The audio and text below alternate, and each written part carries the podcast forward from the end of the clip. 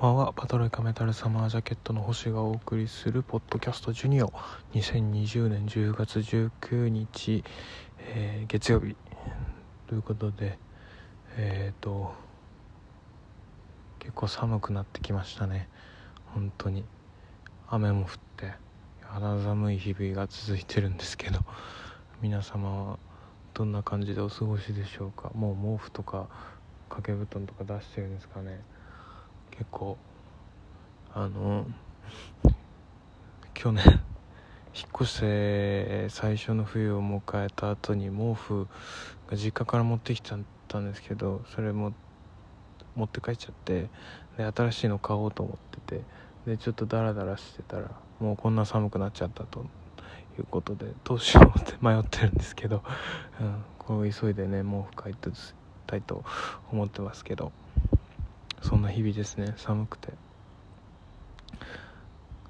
うん。今日はねもうあのちょっと寒悲しいニュースが入ってきましてで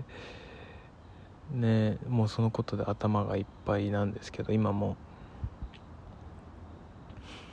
あの赤い公園の角舞沙さんがお亡くなりになったっていう話ニュースを聞きまして、えー、ちょっと本当にびっくりしてしまって本当に言葉にならないんですけどあの私は以前にあの「午前3時と退屈」というバンドをやってましてで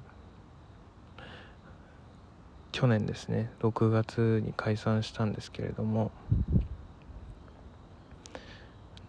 その午前3時と退屈はですね立川という、まあ、西東京の、えー、立川市というところ出身のバンドだったんですね。で私は後からその午前3時と退屈に加入したメンバーなんですけれどもその私が入る以前はもう立川市でも地元の幼なじみの4人の女の子で作ったバンドでした。それでですねまあ彼女たちはやっぱ一目見た時からやっぱり赤い公園に憧れてるバンドっていうのはなんとなくこう伝わってくるようなえっ、ー、とそうですねライブの衣装も白衣だったりとかしてうん。イズムをすごい感じてたんですけれどもその当時から。で私が入った以降も1年ぐらい、えー、白衣でライブを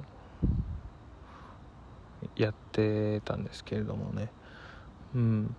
やっぱりメンバーの中でもやっぱり赤い公園のことをまあ崇拝しているというか尊敬しててまあもういつかできるならばいつか共演したいと願ってたしたことあるのかな分かんないけど覚えてないんですけどうんいつかこうちゃんとした形で共演したいなという夢というか目標を抱いて活動してたんですけどやっぱ同じ出身のね立川出身なんですよ。赤い公園も知ってる人が多いと思うんですけれども。やっぱりまあ私自身は立川の出身ではないんですけれどもやっぱりそのバンドに携わってた身としてはやっぱり一緒に追いかける存在だったのでそこが私もその加入してから結構聴くようになって赤い公園の音楽を。でやっぱり活動しててもそれに憧れてるバンドマンたちっていうのはやっぱり立川には多いんですね。うん。だからちょっとまあ遠くない話というかそういう方でした。でそうですね。角舞沙さん本人に関しましてはあの私午前3時と退屈のマネージメントをしてくださっていた、えーと、馬場義也さん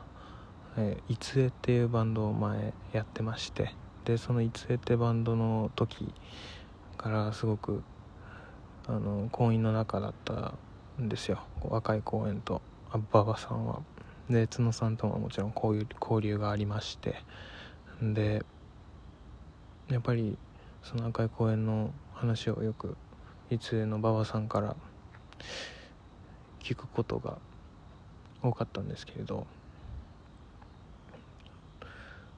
うん。いついつかあの遠征の時にですね車の中でこういろんな話を馬場さんと2人でしてたんですけれど、まあ、その中で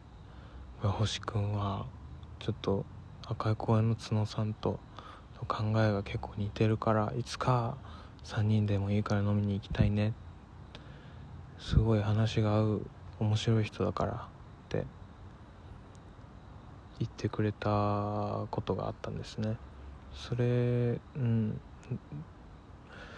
はずっと頭の片隅にあってで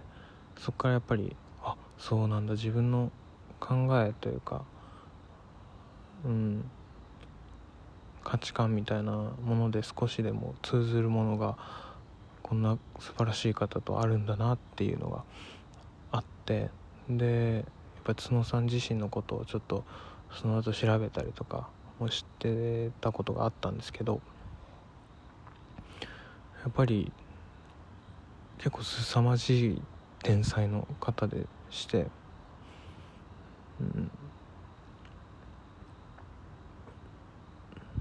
うん、なんか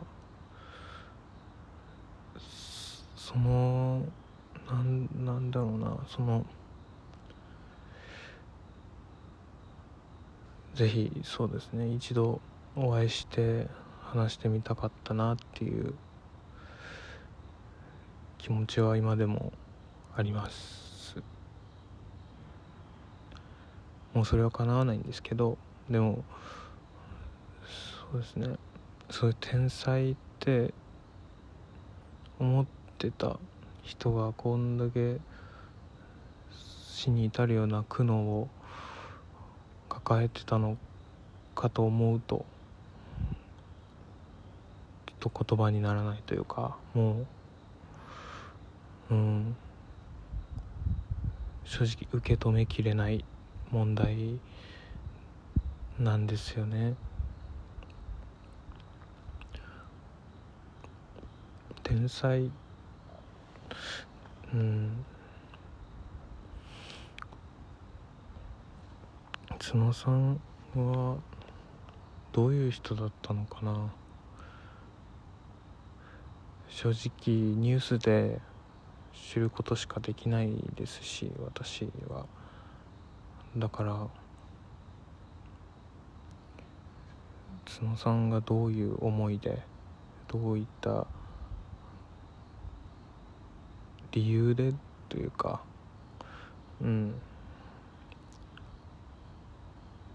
死んだのかは分からないんですけどもうでもそうですね。最近よくニュースであるじゃないですか。やっぱり自殺をするというして亡くなりましたっていうニュース。正直それだけ来てももう全ての発言は憶測に過ぎなくなってしまう。のでもうただただ哀悼の意を表したいと思います。角さんには。私にはそれしかできないんです。ただそういう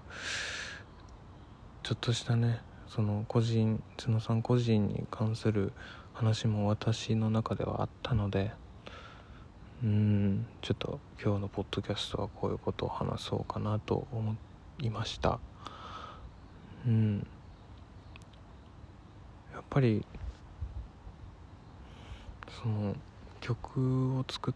たりとかで音楽をやってる身としては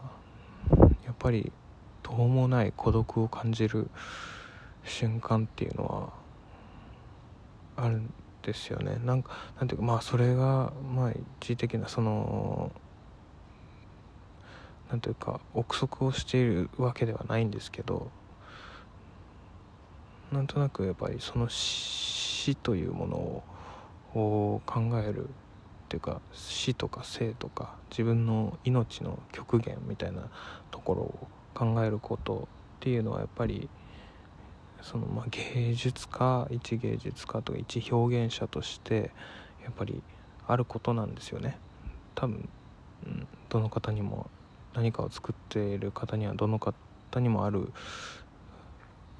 あの感情というか考えというかもうそういうものだと思うんですけれども。でもやっぱ死んじゃったらおしまいなのでどうにか自分の精神を保ちながらすり減らして表現をしなきゃいけないですね。自分をなんだろうな。うん残す自分がいたということを証明するためっていう気持ちも少なからずあると思うけどうんでも何のためにやってんだろうなとか考えちゃったら結構終わりな気がするんですよね、うん、だから楽しいって思えるところで止めた方がいいんじゃないかなってやっぱり最近は思ってます。本当に楽しむためのものとして音楽はありたいので私の中で。うん。頑張るものじゃない方がいいですよね。うん。何か楽しませるものを作るんだったら。もちろん頑張らなきゃいけないし時もありますけど何かあの技術を得たいとかいう時はまあ頑張らなきゃいけなかったりしますけどでも基本的には楽しいものとしてありたいなっていうことは強く思います。そしてでその作ったもの作ったことに関してはなくならないのでこれから見つけてくれる人とかそういうこともあると思います。で午前3時と退屈の最後のライブの時にも私は言ったんですけどその人にとっての新婦であればいいと。見つけてくれた時にそれは新婦だと。過去に出たものじゃなくて自分が初めて聞くならそれは新婦だと。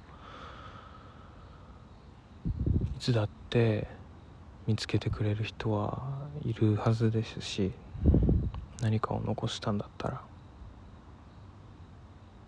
それに共鳴してまた何か新しいものが生まれる可能性というのは多分にあると思います。ので何かが終わったとしてもその今その進んでるライブな生のことが終わったとしても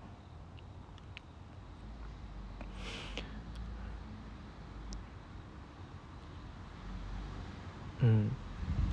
表現っていうものは少しずつ根を張って生き続けているものだと思うので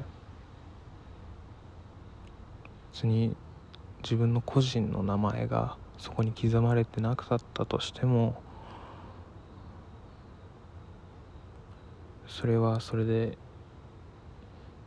生きてる価値があるなと思います。今表現している人がいるっていうだけで